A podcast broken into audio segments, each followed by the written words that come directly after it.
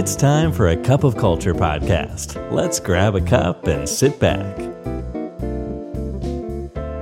ได้เวลาจิบกาแฟคุยกันเรื่องวัฒนธรรมองค์กรกับ A Cup of Culture แล้วนะครับ สวัสดีครับ ขอต้อนรับคุณผู้ฟังเข้าสู่กาแฟแก้วที่ 378 วันนี้อยู่กับผมจุลเดชดิษยนันท์นะครับ หากคุณผู้ฟังอยู่ในสถานะผู้นำ หรือหัวหน้าที่ต้องการจะสร้างแรงบันดาลใจ แล้วก็แรงกระตุ้นให้กับทีม เพื่อเพิ่มประสิทธิภาพการทำงานให้สูงขึ้น สิ่งที่จะต้องให้ความสำคัญมากที่สุดสิ่งหนึ่งนะครับก็คือ emotional connection ศัพท์ทางจิตวิทยาที่หมายถึงอารมณ์ความรู้สึก ระหว่างคนสองคนที่เชื่อมโยง หรือสื่อถึงกันได้ งานวิจัยชิ้นหนึ่งของผู้เขียนหนังสือ The Inspiring Leader ที่ทำการสำรวจบรรดาผู้นำองค์กรกว่า 25,000 คน พบว่าผู้นำที่เป็นแรงบันดาลใจให้กับผู้อื่นอยากเจริญรอยตาม หรือยึดถือเป็นแบบอย่างเนี่ยมีสิ่งหนึ่งที่เหมือนกันนะครับ นั่นคือ พวกเขาเหล่านี้มีความสามารถในการส่งต่ออารมณ์ความรู้สึกเชิงบวก ไปสู่พนักงานได้ด้วยกันทั้งสิ้น emotional connection ไม่ได้หมายถึงการแสดงทุกอารมณ์ความรู้สึกออกมาจนล้น หรือการเปิดเผยทุกเรื่องราวส่วนตัวของตนเองให้ผู้อื่นทราบ เพื่อจะได้ให้เขาเข้าใจเรา หากแต่หมายถึงศิลปะการเข้าหาผู้อื่น ทั้งเจ้านาย เพื่อนร่วมงานหรือลูกน้อง แบบเพื่อนมนุษย์คนหนึ่ง อย่างคนปกติทั่วไปจะคุยกัน มากกว่าการใส่หัวโขนแล้วเอาเรื่องงานนำหน้าเข้าว่าอย่างเดียว เหมือนหุ่นยนต์ที่ถูกโปรแกรมให้รู้จักแต่งานงานและก็งานนะครับ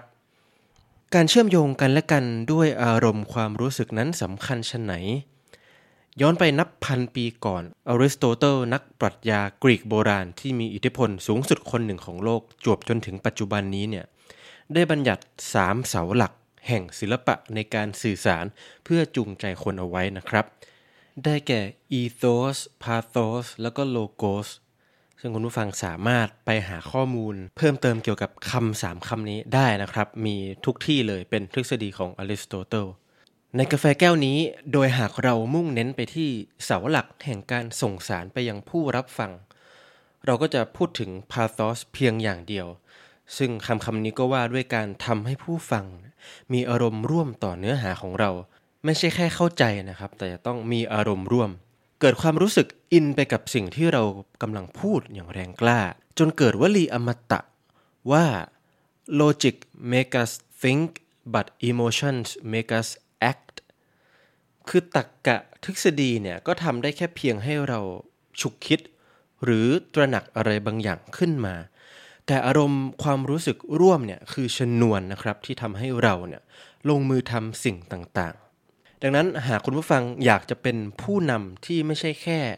เก่งงานเพียงอย่างเดียว แต่ยังมีทักษะเป็นเลิศ ในการบริหารคนเข้าหาคน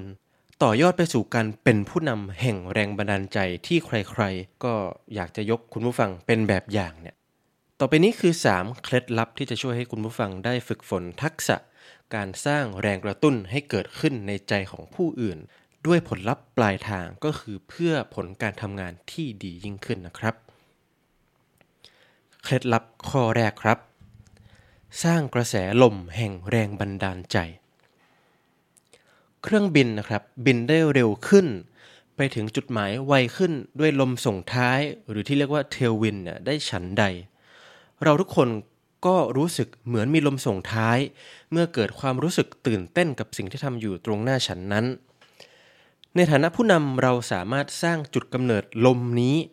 ให้กับทีมของเราได้นะครับ ด้วยการเล่าว่าแรงบันดาลใจหรือ passion ของเราเนี่ยที่อยากจะทำโปรเจกต์ต่างๆ ให้สำเร็จคืออะไร ซึ่งแน่นอนว่าก่อนจะแบ่งปันเรื่องราวแบบนี้ให้ผู้อื่นฟังได้ เราก็จะต้องมีคำตอบในใจที่ชัดเจนก่อน ว่าเราทำอะไรไปเพื่ออะไร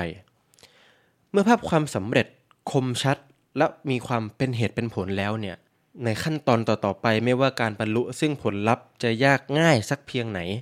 อย่างน้อยๆเราก็ได้สร้างกระแสลมที่จะช่วยผลักดันทีมของเราไปข้างหน้าตลอดเวลาขึ้นมาได้แล้วนะครับ เคล็ดลับข้อที่ 2 ครับจำแนกแจกแจงเหตุผลที่อยู่ภายใต้อารมณ์โมโหให้ได้ อารมณ์หนึ่งที่ผู้นำแทบทุกคนไม่สามารถหลีกเลี่ยงอารมณ์นี้ได้นะก็คืออารมณ์โมโห ซึ่งถือเป็นเรื่องธรรมชาติที่สุดอย่างหนึ่งของมนุษย์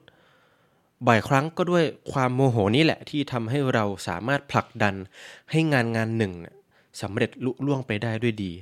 หรือเป็นพลังให้เราก้าวข้ามและเอาชนะความขัดแย้ง ความไม่ชัดเจนบางอย่าง จนหาข้อสรุปได้ในที่สุด ความโมโหจึงเป็นอารมณ์ปกติที่ให้ได้ทั้งคุณและโทษแก่เรานะครับหากเราแสดงความโมโหออกมาผ่านการขึ้นเสียงอย่าง เกลี้ยกล่อมด่าทอผู้อื่นแบบสาดเสียเทเสียเลยเนี่ย ผู้อื่นก็คงจะเพียงฟังหูซ้ายทะลุหูขวา โต้ตอบแบบขอไปทีหรือหาข้ออ้างต่างๆ นานาเพื่อแก้ต่างให้กับตนเอง นี่ถือเป็นโทษที่มักจะไม่เกิดประโยชน์สักเท่าไหร่ ต่อใครก็ตามนะครับ ในฐานะผู้นำวิธีการแสดงออกซึ่งอารมณ์โมโหให้ได้ดีที่สุดเนี่ยคือการอธิบายถึงสาเหตุที่แท้จริง ที่ซ่อนอยู่เบื้องหลังเจ้าอารมณ์ร้ายนี้ได้อย่างเป็นเหตุเป็นผล ในโลกธุรกิจความโมโหมักเป็นเพียงฉากบังหน้า ของความวิตกกังวลว่าจะเกิดอะไรขึ้น หากผลลัพธ์ไม่เป็นไปตามที่ได้วางแผนไว้ หรืออาจเป็นฉากบังหน้าของความกลัว ว่าถ้าหากเกิดผลลัพธ์แย่ๆขึ้นแล้ว จะเกิดผลกระทบอะไรตามมาบ้าง เคล็ดลับสำคัญจึงอยู่ตรงที่ เจ้าบรรดาอารมณ์ที่แท้จริงที่ซ่อนอยู่เบื้องหลังอารมณ์โกรธนี้เอง ที่จะช่วยให้เราสื่อสารกับผู้อื่น เพื่อแก้ไขปัญหาได้ดียิ่งขึ้นนะครับ ทั้งยังอาจช่วยปรับความเข้าใจและสร้างความสัมพันธ์ที่ดีขึ้นได้อีกด้วย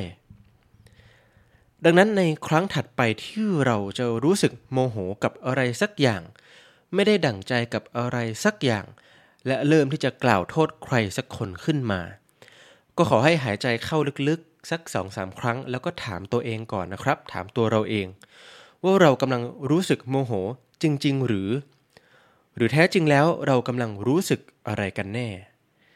เมื่อได้คำตอบแล้วก็ให้ถามตัวเองต่อเป็นครั้งสุดท้ายนะครับ ว่าในฐานะผู้นำเราจะแสดงออกซึ่งความไม่พึงพอใจนี้ออกมาได้อย่างไรดี ที่จะไม่ก่อให้เกิดความบาดหมางแต่ในทางกลับกัน กระตุ้นให้เกิดการตอบสนองเชิงบวกในการแก้ไขปัญหา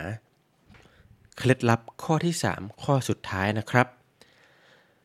สารสัมพันธ์ที่แน่นแฟ้นกับลูกทีมด้วยการโคชชิ่งการพัฒนาคนอื่นให้สักวันหนึ่งเนี่ยเขาเก่ง ให้ได้เท่าเรา หรือไปได้ไกลกว่าเราเนี่ยถือเป็นทักษะ